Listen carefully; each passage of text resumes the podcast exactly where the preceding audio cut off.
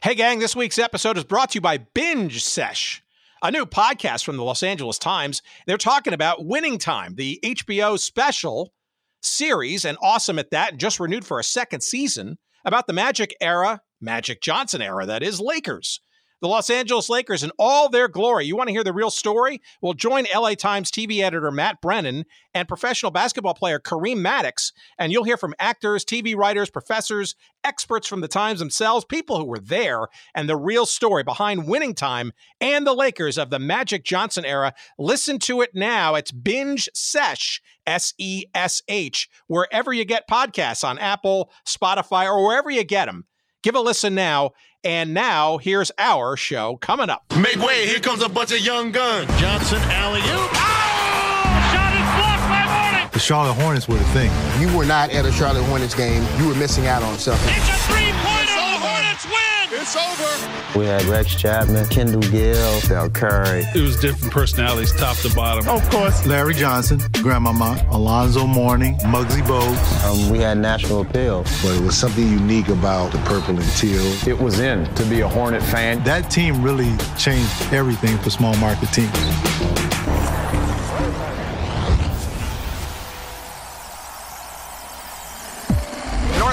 Is probably better known for stock cars and college basketball, but today pro basketball takes center stage as Charlotte enters a new era. And so Charlotte and Miami will join the NBA fray for the 1988-89 season. Honestly, I did not know where Charlotte was. Where is that? Is that West Virginia? Is that Charlottesville or no? It's it's North Carolina. Oh, okay. North Carolinians knew uh, basketball, but they didn't really know the NBA. This was our first major league team.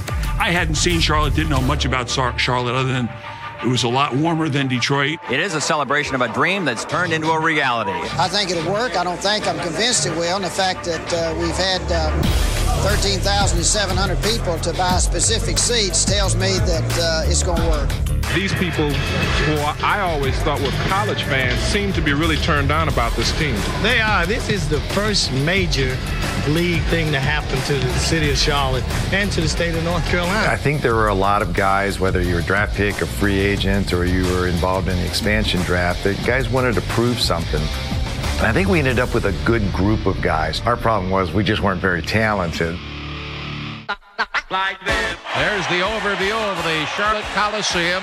It is the largest arena now in the NBA, 23,500 fans. You know, and the place was hyped up. They were excited. And we didn't know exactly what to expect because this is more of a college type of town. All right, let's take a look at Tyrone Muggsy Bogues from Wake Forest. And when we walked in, didn't even know that the thing that they had going on that night that everybody was going to come in with tuxedos and the ladies were going to have their gowns on just to see that type of atmosphere. It's basketball time at Charlotte, North Carolina. Welcome to Good Seats Still Available, a curious little podcast devoted to exploring what used to be in professional sports. Here's your host, Tim Hanlon.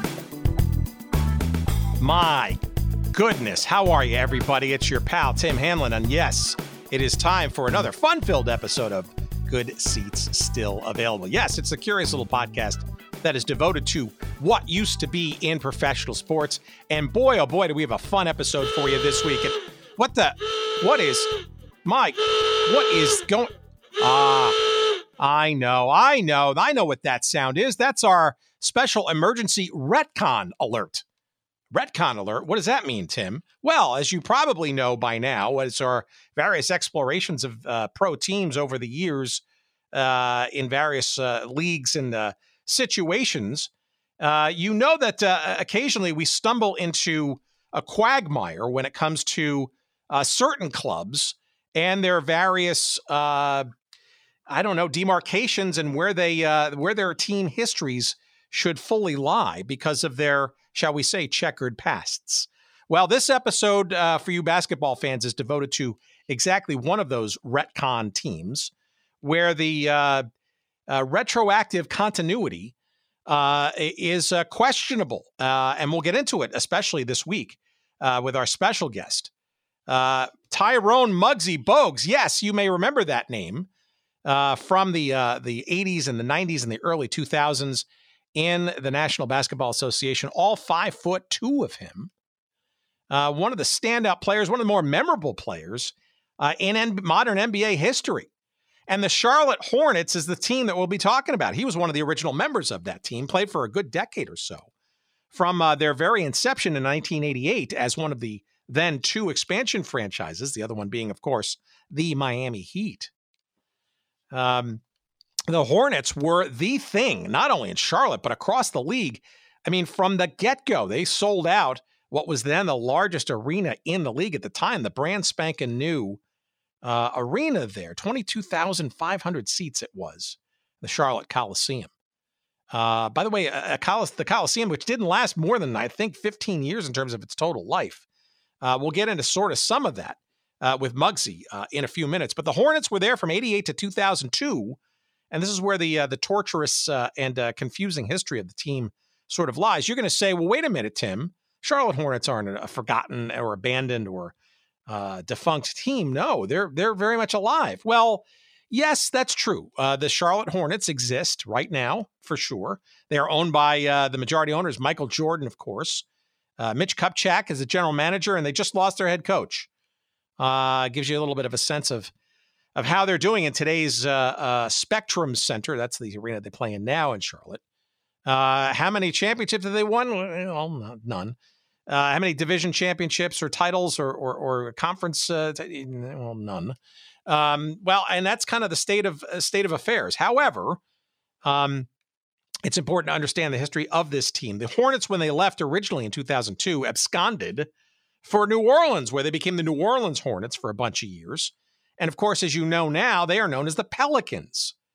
Um, but almost immediately after the original Hornets left, uh, a guy named Bob Johnson, well known for establishing uh, uh, the jug- the juggernaut uh, in cable television, known as Black Entertainment Television (BET), then acquired by uh, Viacom, made him uh, a super very rich man.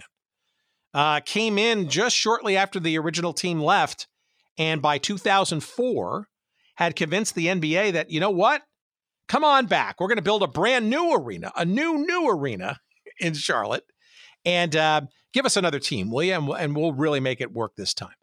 Uh, they were, of course, known as the Charlotte Bobcats. Little uh, hint there, named after uh, sort of a, a, a, hat tip to Bob Johnson.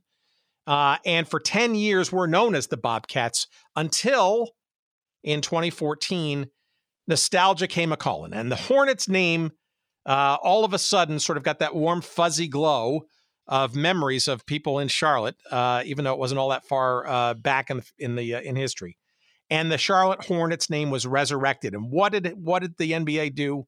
They bent over backwards and literally took all that original history from the 88 to 2002 Charlotte Hornets original franchise and bequeathed it uh, and embedded it in the current franchise of the uh, new Hornets from 2014 onward. So, what do we have? We've got a team essentially that is now historically uh, uh, and data filled from 1988 all the way to 2014 uh, with a, a, blip of two years, which the NBA is going to kind of smooth over and just uh, gingerly sort of uh, refer to as a a pause in the franchise's history. Now, don't get me started on the accuracy of all that kind of stuff. Certainly, Muggsy Bogues, who was there for the franchise's inception and arguably halcyon years, because it was something during Muggsy's time. Uh, and we'll get into kind of uh, whether it deserves to be uh, uh thought about in that way. Should the history go to New Orleans, um, you know, or does it make sense to keep it in Charlotte? And I think by the time you'll we end this conversation, you'll understand why Muggsy feels that Charlotte should be uh, the one and only place for that original Charlotte Hornets history. I, and look, let's we're going to get into it. I mean, you know, those those years, those 88 to uh, 2002 years uh, Muggsy was uh, there for just about all of them, with save for a couple of them at the end there. Alonzo Mourning, Rex Chapman, Kendall Gill, Larry Johnson, Glen Rice, Kenny Anderson, uh, Vlade Divac was uh, made a, an appearance for a couple of years. Kelly Tripucka, who, uh, if you may remember, you Charlotte Hornets original fans, uh, was the guy who helped um, usher in those uh, Alexander Julian uh, teal and purple jerseys, those designer jerseys uh, he was kind of the fashion guy walking down uh, the the press conference, introducing those um, uh, amazingly uh, garish yet uh, beloved and uh, lusted after uniforms that really set the tone as part of the Hornets' launch there. Kurt Rambis is part of this this story. Sidney Lowe, and yeah, even Del Curry. to you youngsters out there, the the father of Stephen Curry. Uh, currently uh, trying to keep the uh, Golden State Warriors alive in today's NBA championship series in the finals. As a matter of fact, uh, uh, Steph Curry uh, and Alonzo Mourning, for that matter, are uh, do uh, write out the forewords of uh, Muggsy's autobiography that's out now. It's called Muggsy: My Life from a Kid in the Projects to the Godfather of Small Ball. And look, you, if you don't know the name Muggsy Bogues by now, my goodness, what a player! what a guy! And um, you know, against all odds. I mean, a, a player who played high school ball with lots of uh, great Georgetown stars uh, at Dunbar uh, in uh, in Maryland, uh, and uh, you know a, a, standout player at Wake Forest. And you know I don't think anybody would have really thought him coming out of college, even though he's really really good, that he could ever make it in the NBA. And not only did he make it, he was a star. I mean, this is a guy who was the face or part of the the constellation of stars during the '90s in the NBA, so much so that he was even in the movie Space Jam, which is sort of the ultimate all star treatment, if you will.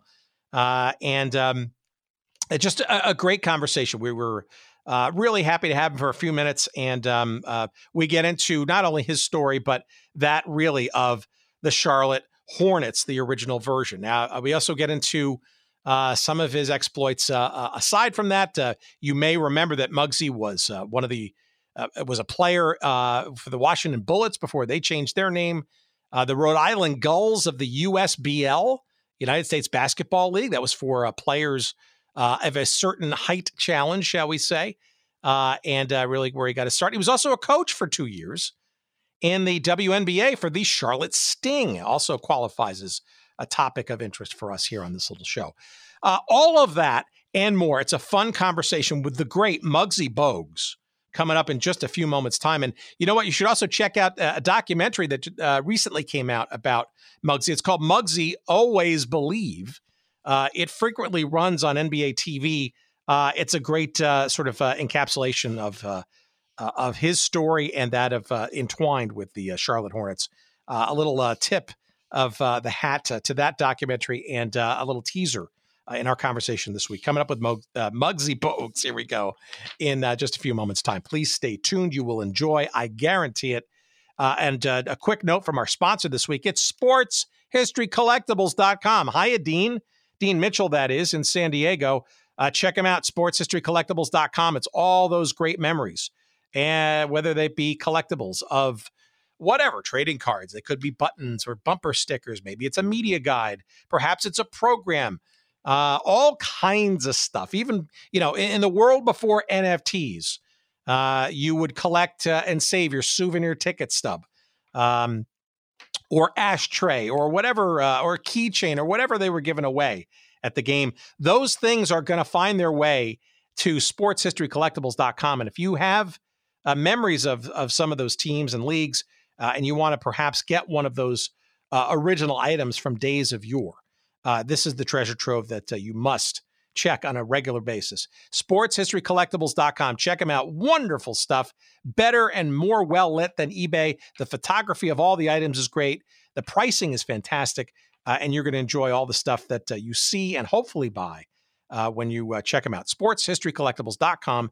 Promo code Good Seats for 15% off all of your purchases. Again, SportsHistoryCollectibles.com. Promo code Good Seats and enjoy 15% off all of your uh, all of your purchases. Thank you, Dean, for your uh, continued support of the show. We cannot thank you enough. All right, let's get to it. Here he is, the man, the myth, the legend, all five foot, two of them. Here we go. Here's our great conversation we had just a week and a half ago with the great Muggsy Bogues. Please, as always, enjoy.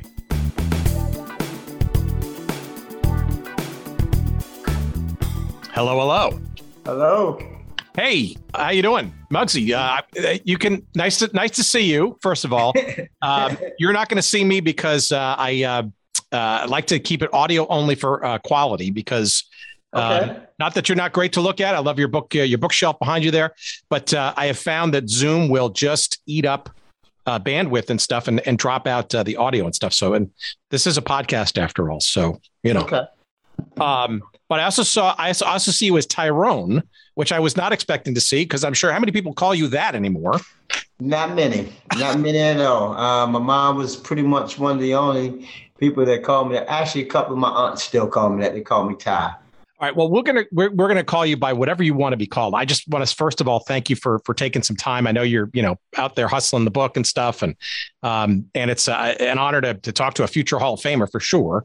Uh, and I know you address it in your book. I know you're not in there yet, but you know I think it's you know just a matter of time. And I I would assume that you should have you should probably think the same. With all due respect. Well, you know, I'm not sitting holding my breath. I mean, it would be something if you have a came my way, I'd be definitely honored for sure. Uh, but that's up for others that think in that line of, of thinking, and hopefully that it come to that fruition, you know, and and, and be and I'll be a part of that special uh, fraternity. But other than that, you know, I'm just grateful for the the uh, time that I had in the NBA. I'm grateful for my journey uh, of being able to to accomplish some of the accolades that I was able to accomplish throughout my my career, and I, I'm I'm happy with that.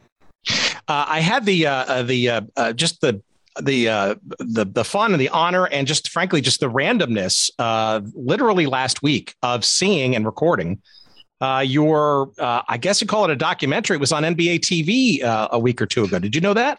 Oh, the Always Believe. Yes. So, uh, yes, that was something that was done through by the NBA um, back when uh, it was in what early November, I believe, when it came out. Um, yeah, I I hadn't seen it before, but I was just lucky. I it's like I'm I'm going to be talking to Muggsy in like two weeks. This is awesome. So it was yeah. it was a it was a great uh, and and well timed, frankly, too, because and you could tell it was done a little bit during the uh, pandemic because I obviously people like Alonzo and the others were kind of on Zoom and stuff. So yes, exactly correct. And, uh, and I'm just so thankful for the guys that had uh, time out of their schedule to take part of the documentary uh, because I believe the NBA did a really good job telling the story, um, especially uh, being able to create that type of image in terms of the box that they was able to to formulate uh, me out of that that box, and uh, and it just I think it was well done. Well, for sure, but your story is, is tremendous, and and I, we only have a limited amount of time. But as you as you probably know, uh, uh, your uh, a PR person probably kind of give you a sense that our little podcast has been focused on our little want here is focused on uh, teams and leagues for whatever reasons no longer with us and you know, defunct and relocated and that kind of stuff. And your story uh, and the book in particular too is is almost a kind of like a love letter to Charlotte and in particular the first and original version of the Charlotte Hornets. Um, so I just thought it was a natural conversation because you know I, this is a, a obviously the Hornets exist today uh, but obviously, it's a different version. Um, mm-hmm. but the first version, right, was it was a hell of a story, and by all accounts, uh, you know, if anybody could be perceived as a foundational component of that original team, it has to be Muggsy Bogues. well, I appreciate that. Yeah, we had. Uh, I mean, when we first came in in '88, uh, there was it was a special time because the the state, the city, uh, was pretty much known as a collegiate basketball, and we was able to come down and, and put that snap of professionalism here, and the support that we was able to to receive was unbelievable, and that really uh, was fortunate enough where we was able to be lead lead lead in attendance for nine straight years, and I think that allowed the uh, NBA to really see how a small market could really, you know, rejuvenate and, and, and support a, a, small franchise like we were in, a, in a small market. And I think because we have some of the national players like myself, the Lonzo Moyes, the Larry Johnson, Del Curry's of the world, I mean, they realized and it resonated. And now that we have the new version of it with the LaMelo Ball and uh, the Miles Bridges and the PJ Tuckers of the world, I mean, the place is electrifying, and I think they bring in that type of culture back to the city. Well, but but let's be let's be frank. You, you, what did you think about Charlotte when you were when you saw your name or heard your name after the fact on the on the dispersal draft or the expansion draft? Um, you you were playing with the Bullets at the time, and and even had a uh, I'm guessing sort of a, a I don't know a post collegiate slash sort of NBA seasoning uh, in the minor leagues even before that, right? So, I mean, explain a bit about your journey in, into that because I think you're already punching above your weight or the expectations. Uh, the, having lasted at least through a year of the NBA, let alone going to an expansion franchise the next year. Uh, yeah, well, the, the the USBL league that was just before the draft. I was just doing that just to get in shape before I got drafted. And um, once I got injured, tweaked my ankle a little bit, I stopped playing uh, because I didn't want to jeopardize my my uh, stock or my position in terms of being drafted. So that's why I decided to stay, uh, not play anymore with the USBL. But it gave me a lot of uh, experience playing against some former uh, NBA guys. But when I got drafted and being able to play for the Bullets and being selected at 12 and feel like you was being part of that future uh, for some times, and then you find out that you're no longer part of that organization, they put you up to an expansion team. You was pissed, but at the same time, you know, I was looking for a new beginning. You know, and coming to Charlotte, having leaving uh, Wake Forest, having the opportunity to understand what Carolina was about. You know, I was looking forward to it uh, to resurrect my career. So, okay, I was, but give me a sense though, as before we get into the Charlotte thing. So, you're a standout at Wake Forest and uh, a revelation, right? You played at the uh, the legendary Dunbar high school in Maryland uh, with a whole bunch of and, and fair disclosure, I'm a, I'm a Georgetown graduate, right? So uh, when you talk about people like David Wingate and, and Alonzo Mourning and uh, yeah, exactly, right. So um, a lot of them, you know, came from that cradle of, of, basketball excellence. But you know, I mean, and I know you talk about this in the book, and you're probably sick of, of, of talking about it, but you know, it's clear that most talent scouts, right, are already going to overlook you, no matter how much heart and guts you have, and yet you ascended to such a level, not only the collegiate level, but obviously in the early parts of your your pro career. I mean, at what point in your basketball life did you kind of know that you know what I actually have this in me to go to the top level? Well, I always knew that that I had it in me. I mean, each level, you know, I just took it as that. Um, junior high school, then once I got into high school and and being able to be on one of the top high school uh, teams in, in the nation, uh, having the recruits come to recruit us pretty much at our practice as opposed to going to our games. Um, you know, I made it a point when they left out, whoever they came to see, want to make sure they talked about me going the way out. So having that confidence and having that mindset, if I played against the best, I had success against the best, I must be included with the best. You know, that attitude, that mindset allowed me to keep climbing each ladder and each level. I believe that I can be successful in every level. And going to college, um, no different. Um, knowing that I was putting myself in the best situation, playing in the best conference I thought that was in the nation, uh, playing against the type of players that I had to play against, the Mark Price, the Kenny Smith, the Michael Jordans of the world. It puts you on that stage on the, every given night. So it allowed me to keep believing, to keep knowing that if I keep standing on this path and this journey, everything will work out for itself. All right. So the expansion draft comes about you're left unprotected by the bullets, and the Hornets come a calling. Um, what did you think you knew about Charlotte, the organization? Um, what were you thinking was going to happen? Uh, and maybe what were your first impressions, both I don't know, the management, uh, the the city. Obviously, you you went to Wake Forest, so you kind of know the the North Carolina thing. Uh, what were you expecting, and maybe what did you sort of not expect in your sort of early days getting into the Charlotte thing?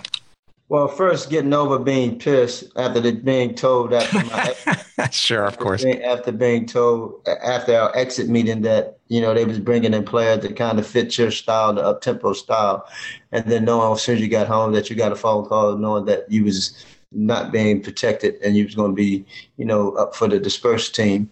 Um, yeah, and by the way, talk about up up up tempo style. I mean, you're the epitome of that. I mean, but I, I, thought that's what they was going to do because at the time they had a bunch of older guys, Moses Malone, Bernard King, you know, guys on the tail end of their career, uh, Darrell Walker, Jeff Malone, sort of. So I thought they was going to kind of, um, they had John Williams, who was young at the time, Terry Catledge, but I thought they was going to commit to bringing in guys that was more or less, you know, catered towards what I was suited for. But it didn't happen, and I think that's the the, the ugly head of the NBA in terms of showing itself, knowing the business side of it. And I had to reshift my thinking, you know, knowing that I was going to another organization, an organization just, you know, trying to get get get their feet in the door because it's a brand new organization. I thought positive thoughts. I figured like this is the beginning of a franchise. I could be part of this for quite some time. Uh, just a matter of me going out there being on a being consistent on each given night, and that's something that I always hope and held on. Well, okay, but you also probably were aware, right, that that you know the, the history of especially in, in pro sports in the United States, but the NBA certainly in particular, right? The the history of of expansion franchises and and shall we call it immediate success is not a not a long one, right? It's a it's a it tends to be a very long road to go from brand new franchise into something that's even competitive. That must have been weighing on you a little bit, right? Well, yeah, well, yeah, of course. Well, not so much. I mean, it was more or less you thinking about your career. Um, you know, the organization was a young uh, career starting up, and it was all about acquiring draft picks. And each year, you was able to acquire draft pick because of the situation that we was in. And once we start to acquire draft picks and got quality players, you know, that became changing the culture. That became an organization that believed that they can be something to be reckoned with. And in our fifth year of, of in existence, we was fortunate enough to make the playoff because of that, because of acquiring the players like the Alonzo Mournings, the Larry Johnsons, Kendall Gills of the world.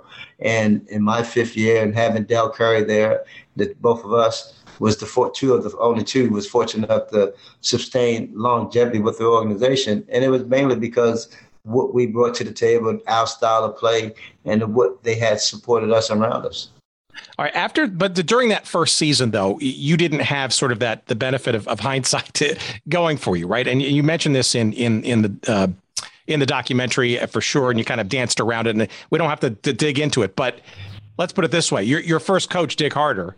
uh, wasn't necessarily either an up tempo guy nor necessarily enamored with uh, a one Muggsy Bogues that was uh, part of the new uh, incoming uh, freshman class, so to speak.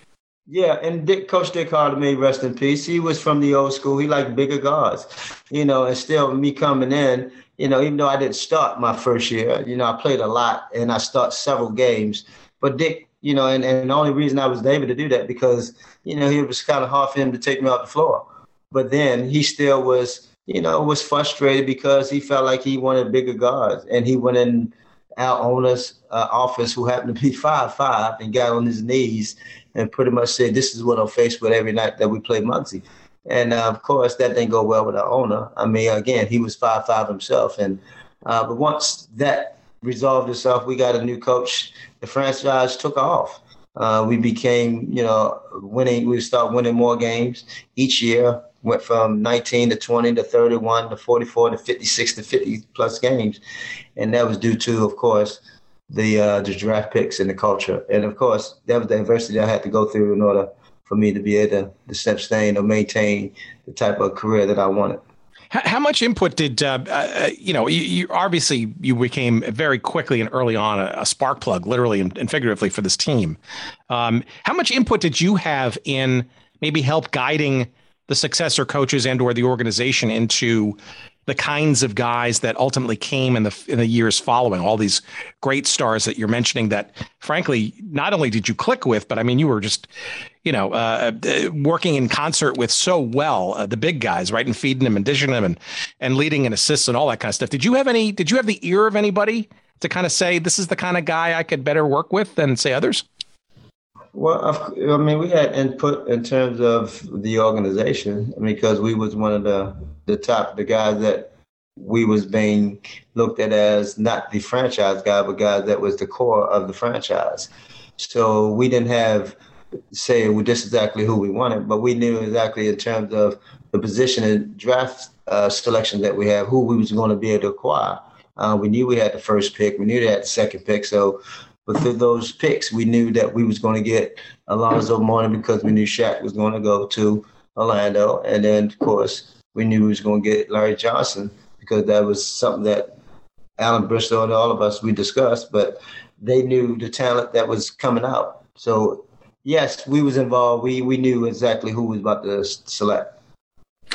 And when people like like Zo and Larry Johnson, right? These are these are two legendary big guys already, frankly, before they were even coming in. Um, how do you how did you how and how do you connect with these guys and and figure out your respective roles right um i mean there's got to be a limit to your enthusiasm to making them look good and getting them the you know the, the shovel pass for that dunk right uh, but obviously you guys work so hand in hand because you are a playmaker and these guys oftentimes are finishers, right? Is that a natural process, or does it take a little time to kind of proverbially get to know each other and kind of work it out?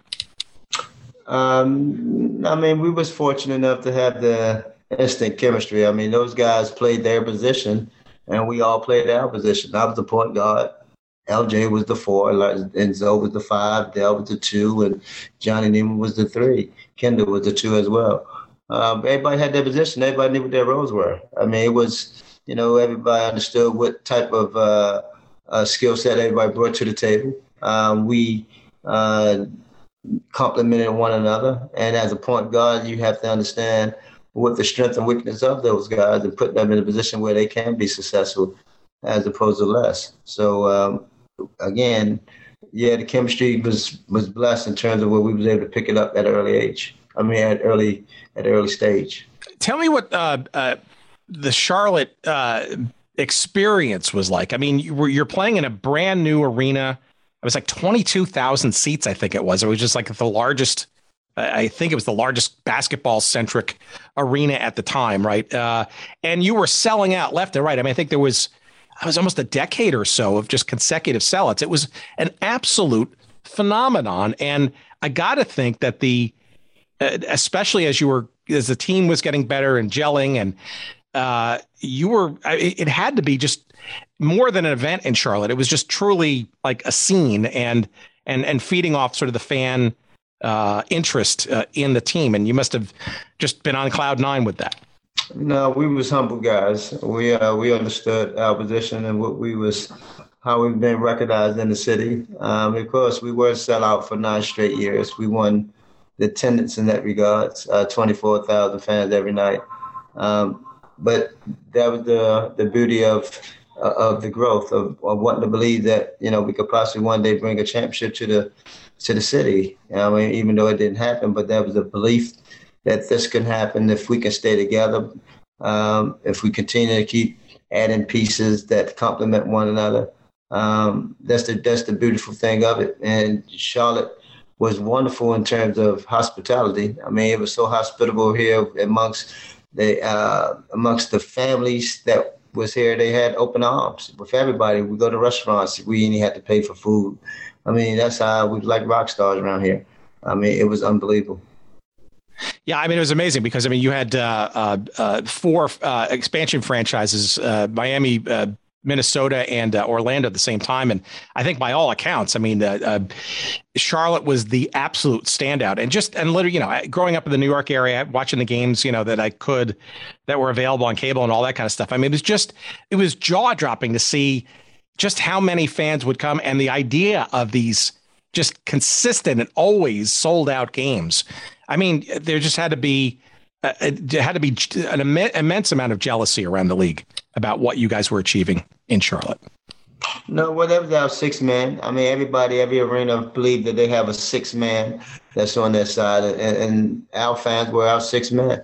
I mean, they brought a lot of excitement, a lot of cheer, a lot of joy, uh, make you want to go in to work each and every day. And that was a wonderful thing, having that type of support. I mean, we we reciprocated uh, as well. I mean, it was something that um, we really truly appreciated because they did make it that special, um, getting to go to work each and every time we had games in the arena. What um, you guys climbed the mountain, uh, you know, a couple of rounds in the playoffs over over that span of time. Uh, there's some in the documentary. There's some great uh, sort of memories of, of some of the, the passing of the guard and you beating the the old, if you will, literally and figuratively, Boston Celtics and uh, you know, sort of the, the the the new kids in town, so to speak. And and uh, but you guys were never sort of really able to get sort of over that sort of next level hump. Um, I, I get the sense both from the book and the documentary that um, that maybe the team was kind of broken up a, just a tad bit too soon. That perhaps, given all the experience and all the folks that had come into play and long-term players like yourself, right? Um, maybe could have had one or two more shots at it if if had been left alone. Uh, absolutely, that's the again the ugly end of the NBA. Um, the two things that happened to us: injuries, uh, guys that got hurt. Um, I hurt my knee. Larry had hurt his back, and then Alonzo decided that he wanted to go to well, he didn't decide it, but when he felt like the organization didn't make him the offer that he wanted, he took his talent to to, to uh, Miami, and that was the break. That's that was the beginning of the breakup. And then when Larry, Alonzo, when Larry hurt his back, then that's when they traded LJ to New York for uh, Mason. Uh, Mason, may he Anthony Mason, may he rest in peace. And then of course Del and I knew uh, sooner or later that we'll be headed out after that. Uh, it was a changing of the gods, and that's what happened with the uh, the NBA. When new uh, a new regime come in, they want their own, and they feel like you know something they feel like they can kind of do in a different way.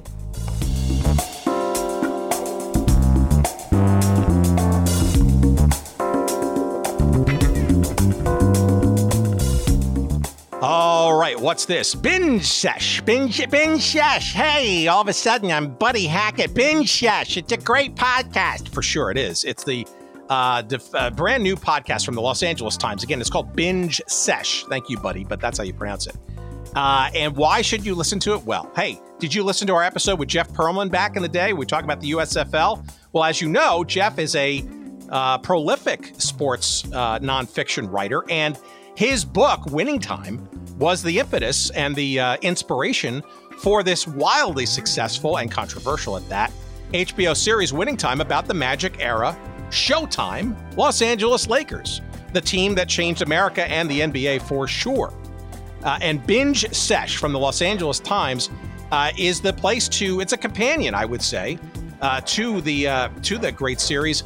Uh, if you want to really hear the inside story and the real uh, origins and the real people behind the skyhooks and the slam dunks and the Jerry Buss Empire and the uh, LA Forum and uh, all that was going on in that period of time. Magic himself, all the various stars and and uh, ancillary casts of characters.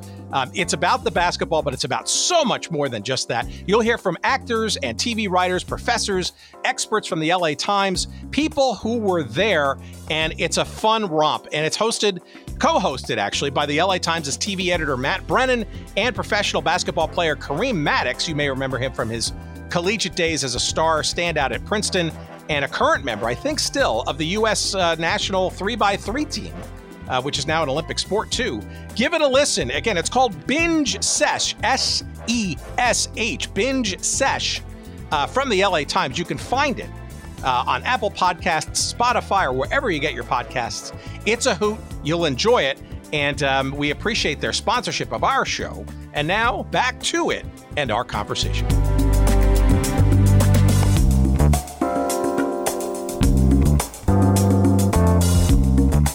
I want to be respectful of your time. We don't have much of it, but uh, so I think we all know, you know, some of the major names uh, that that that you were associated with during those years um, you know, uh, Alonzo and uh, and Larry Johnson and and, and Del Curry, of course. Um, but th- there, give us some other names of people, perhaps that maybe during that period of time, and some great names too. McKinney Anderson, who's now on on on television, literally every other game it seems, um, et cetera.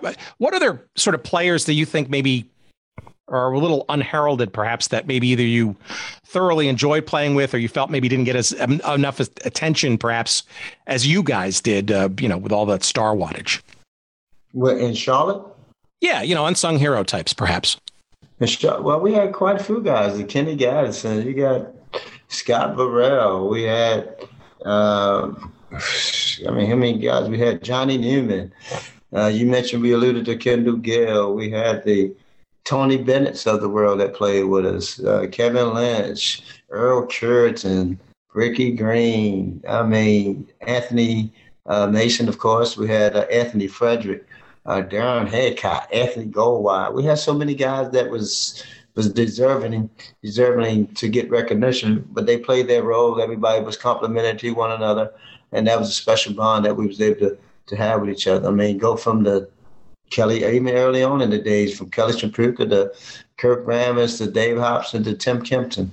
You know, we had some really good guys that came through the organization. Oh yeah, yeah, Glen Rice in there, yeah, Vlade Divac for for for a, a, cup of coffee as well. I mean, some really just great names for sure. Yeah, yeah, but you know, Glen got all the attention, and so I thought you said guys who didn't get much attention. No, no, no, sure, sure, sure, of course. Of course, we had, of course, we had Glen Rice and Vlade Divac and those guys Um, you know, the late Bobby Phills. Um, so it's uh, quite a few guys that came through the organization. David Wesley, Kenny Anderson. I mean, a lot of guys came through the organization that really was deserving. Uh, uh, Randolph Keys, uh, Ricky Green, Anthony. I mean, uh, uh, even Robbie Parish played with us. you know, Ricky Pierce, Eddie Johnson, a lot of guys.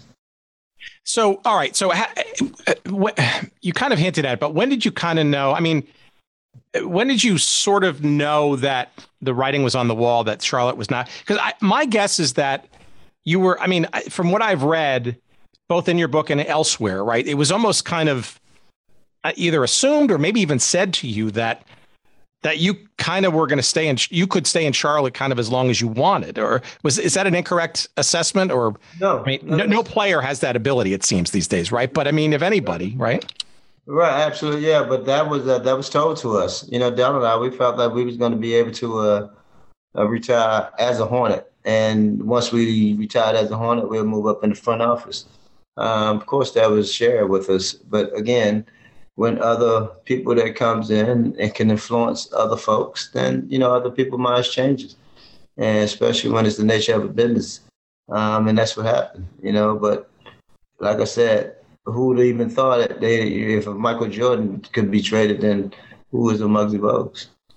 What, so did you get the sense that? Um, so when do you think uh, the team lost? Shall we say the fans? Right. I mean, George Shinn right, was kind of like sort of the, yeah.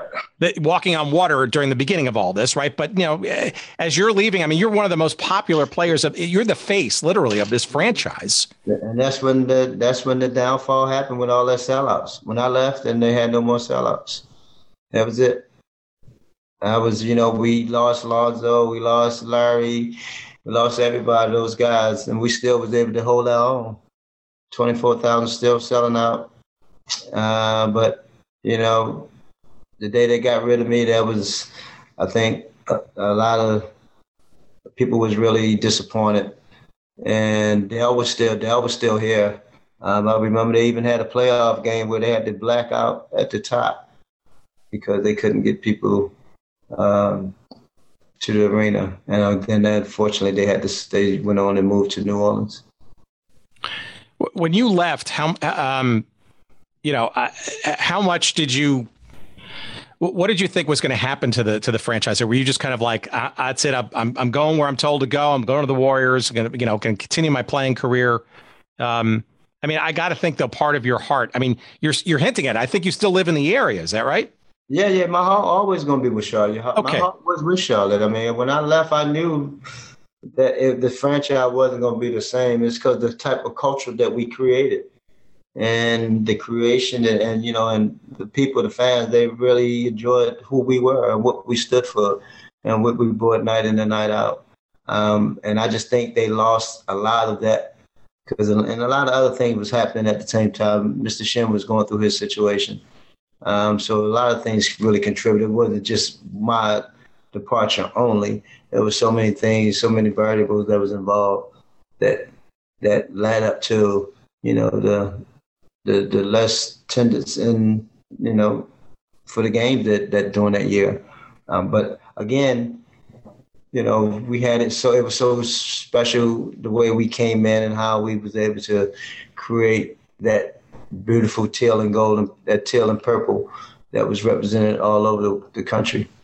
All right, I got to ask you though. The colors, though, pretty different, pretty uh, uh, bold, pretty uh, uh unique, I guess, uh, and splashy.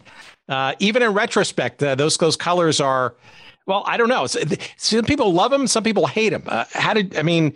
Your uh, your jerseys were pretty kind of designer esque, really, with those colors. Um, how did you feel playing in those colors? Were you comfortable? They certainly weren't classic.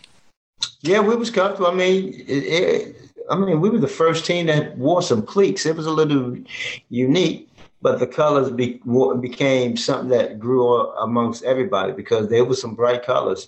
You know, the teal and the purple. Uh, that teal was something special, along with the purple, and then with the white kick in. I mean, it was something unique. And again, like I said, it became such a color that was represented not only just in the United States, but in, uh, in China and all over in different countries um, with them starter jackets that was pretty popular during that time. Yeah, and everybody everybody knew that that was the team too. So the colors. All right. So here's my sort of last sort of little uh, package of questions, and it's near. You know, it's obviously the when you left, right, and then Del ultimately left, and and the, did you ever think that the original now now known as original Charlotte Hornets would actually leave Charlotte so quickly thereafter? I mean, literally leave and relocate as a franchise, or did you? I mean, I, I, given all of that success, both you know on the court and all the great players that you're talking about, and, and you're you're you know running the running the team as that and being synonymous with it, and all the attendance figures and, and records and all that stuff. I mean, three years later, I mean, there's no franchise. I mean, did you ever imagine that would happen? Well, not exactly in that way, but when we started, when we when I left, I started. I, I saw the you know the, the decline. Um, but then again, as I said, as things start to materialize and other things start to come into play, people start to really get torn uh, torn away from the organization. They brought in another owner, uh, which in Ray which and Georgia did, and I mean things was trying to continue to operate, but outside in the public, you know, it still wasn't, you know, when the uh, uh, passing the smell test, and a lot of people was really disappointed in it.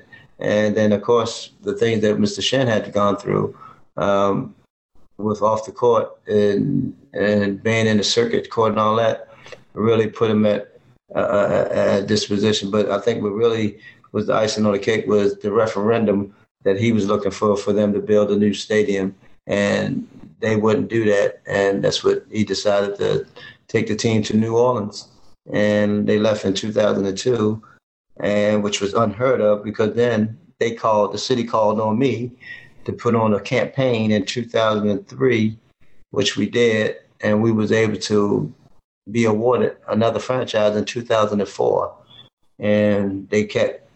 And it was at the time it was decided between Bob, Mr. Bob Johnson, and Larry Bird Group and of course, Mr. Johnson was awarded because he was one of the few African Americans who had the capital. And at the time, there wasn't no African American ownership in the NBA. And I think that was one of the main sticklers of whether he was able to get awarded that franchise. I did not know. So you were part of getting the new team into Charlotte there thereafter. Yes, I was part of the campaign where we put on a major campaign, um, and it worked. Uh, how okay sorry I, I, I didn't i sort of really didn't understand sort of that role. So how how do you go and how does the organization then i mean despite and clearly uh, bob johnson somebody's you know well regarded in the cable television uh, industry and obviously a, a, an entrepreneur successful at that and african american on top of that there's, there's a lot of reasons to to uh, to gravitate to that kind of that kind of pitch that kind of uh, uh ownership group. But uh, how does the NBA even though entertain the idea given the fact that they moved? I mean, was it literally just this arena that was kind of the sticking point? I mean, if I'm the NBA, I would go, okay, well, Charlotte, you had a good 10 plus years. I mean, maybe we should look elsewhere. Well, yeah, I mean, yeah, because the the bottom line wasn't matching up, and they was losing a lot of money. So I guess you know when your organization losing money, you felt like you got another city that's offering you an extension, you know, you're gonna look at that. And I'm quite sure that's one of the main reasons they decided to move because of those, you know, circumstances. um, okay, then two last questions. Then was the Charlotte Sting, where you coached for two years, the WNBA, was that actually part, perhaps, of of the NBA's uh, the pitch to the NBA, and that, hey, we'll help you with a franchise in the fledgling WNBA, and maybe that'll also help tip the scales in our way to get another franchise quickly? For the WNBA? Well, no, I mean uh, by by having the Charlotte Sting start up, right? Because I think the was I, I, think that was also part of Bob Johnson's pitch, yeah. right, to the NBA. Well, you got to know Bob Johnson. He dispersed the the uh, the, the the the, WNBA. Oh, was, sorry, got it. Yeah, he was. They was on existence for one year, on his, two years on his uh, under his watch, and two oh, 06 and 07. Because um, I coached the last 10 games, and then I coached one year, one season, and then he just got rid of the team afterwards. Interesting. Okay, I, I had I had misunderstood and thought that perhaps that part of the allure of the NBA coming back to Charlotte might have also been, hey, you know, we'll also we'll take on uh, a women's franchise as well and help the fledgling WNBA, which the NBA was backing at the time. But um, probably, probably at the beginning, maybe that could have been, but I never thought that was part of it. But it could have been because again, they came along as the Bobcats and the Sting. You know, they know they never left to go to the uh, New Orleans. They always stayed in Charlotte. Yeah, and you you, you wonder, right? The, the, Hornets and the Sting. I mean, obviously the brand names well work so well together. Um, how was uh, this? Will be, I promise. But one more question after this. How was it coaching? In the WNBA, obviously, it's it's a earlier generation of the WNBA. It's obviously a uh, quite uh, a substantial success now, but that future wasn't necessarily guaranteed back in the day. What what convinced you to hang up the shoes and become a coach uh, in that league and, and and in Charlotte, which I think is probably part of it because you at least were back, you know, where your heart was. Well, for one, I was asked to do it, and one, I love the game of basketball. Women, men, regardless of the gender, I just love the game, and having that opportunity to, to be able to coach those ladies. I mean, they was true professionals. I'm so grateful and honored to have that opportunity. They came in and gave me everything they had.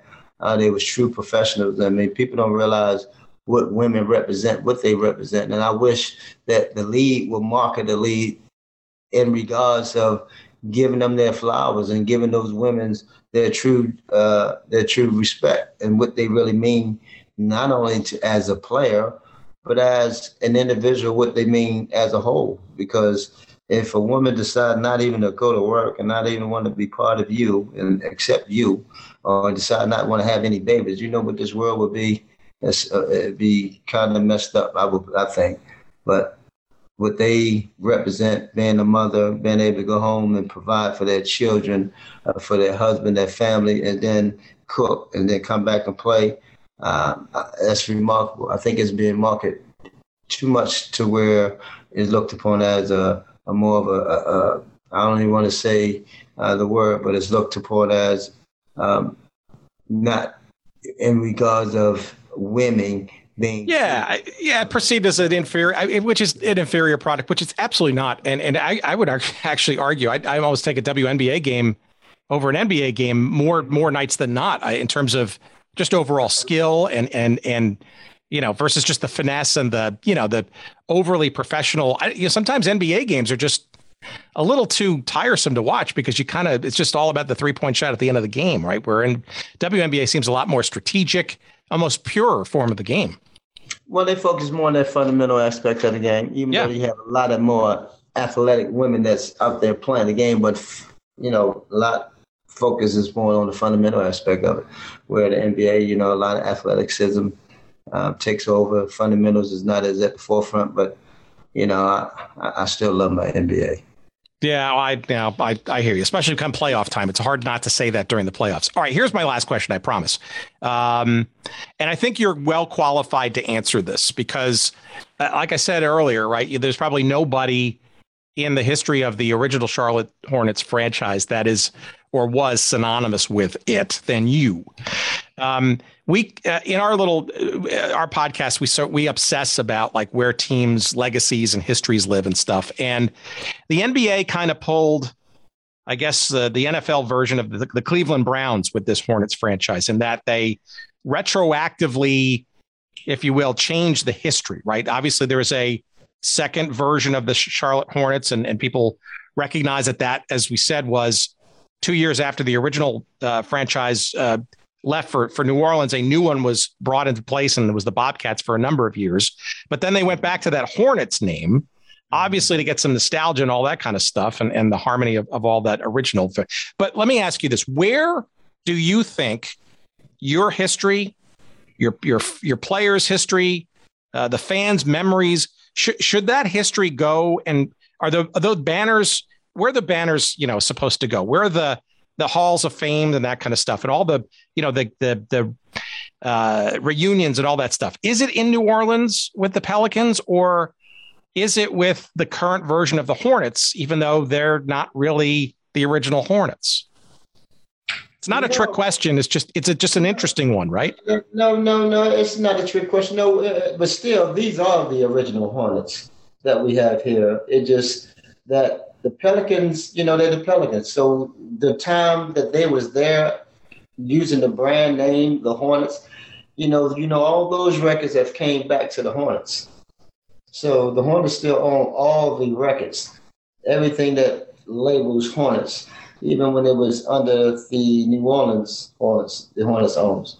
So the original Hornets, our original Hornets, of course, I will pick that as the it all lies in terms of you know the tradition, but you know, and that's what we more or less stands on the tradition. Now we know we weren't fortunate enough to win championships, um, but you got to look at the tradition of what the Hornets meant and meant in terms of the players that came through, um, uh, in terms of the way we came in, as as well as the, the fans. You cannot not allow and not include the fans because those were special. The very first game the fans came, the ladies came in gowns, the men was dressed up in tuxedos.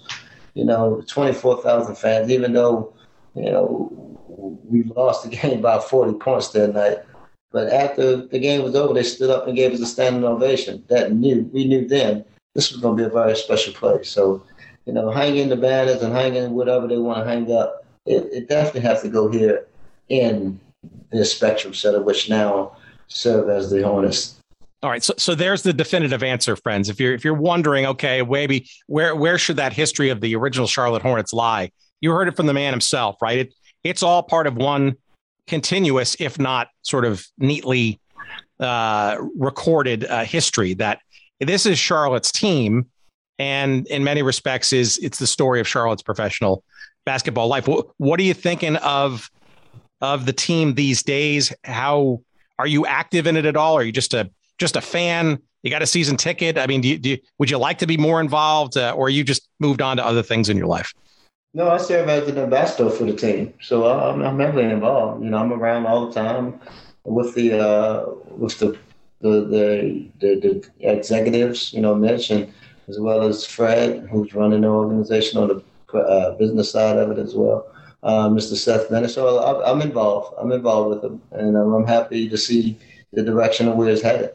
Um, uh, I'm, I'm, loving the young core, and we need a few more pieces to go along with what we have.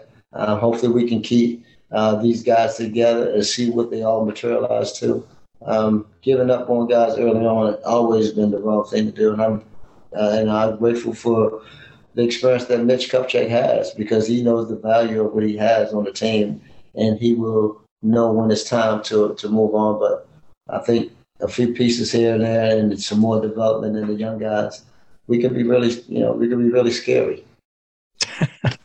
well, you're not scary. You're wonderful. You're a wonderful conversation, and um, there's no better uh, person I can't imagine to have be an ambassador for uh, this Hornets franchise than uh, Muggsy Bogues. I, this has been awesome. Thank you for taking time. I'm gonna obviously we'll promote the hell out of the book. We're um, obviously we'll promote even the uh, uh, that documentary uh, as well. Uh, we'll try to figure out where it's going to be scheduled and all that kind of stuff.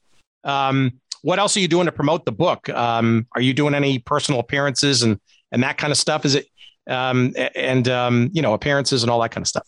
Yeah, yeah, I've been having quite a few book signings, um, and it's been going pretty well. Been all over uh, from uh, New York to Baltimore, L.A., San Francisco.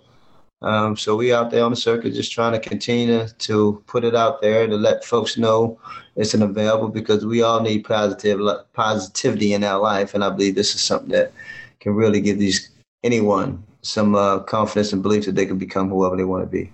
Well, I appreciate it. It's been an honor talking with you. And uh, you know that uh, our little corner of the world and all of our fans will be rooting for you to uh, ultimately uh, make that uh, that journey into the uh, Pro Basketball Hall of Fame. So let's let the crusade begin now, and we'll be we'll be we'll, we'll, we'll be sure to call you back the minute that that hopefully you get in. And um, it's it's been wonderful talking to you. I appreciate you making time for me. Uh, Tim, really appreciate you having me on. Thanks a lot.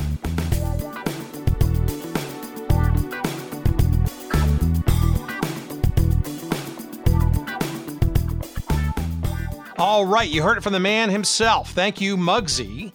Uh, let's see, so many things that you can follow up with uh, to learn more about the uh, story uh, and the ongoing uh, doings of Muggsy Bogues. Uh, first and foremost is the new book by Tyrone Muggsy Bogues. It's called Muggsy My Life from a Kid and the Projects to the Godfather of Small Ball.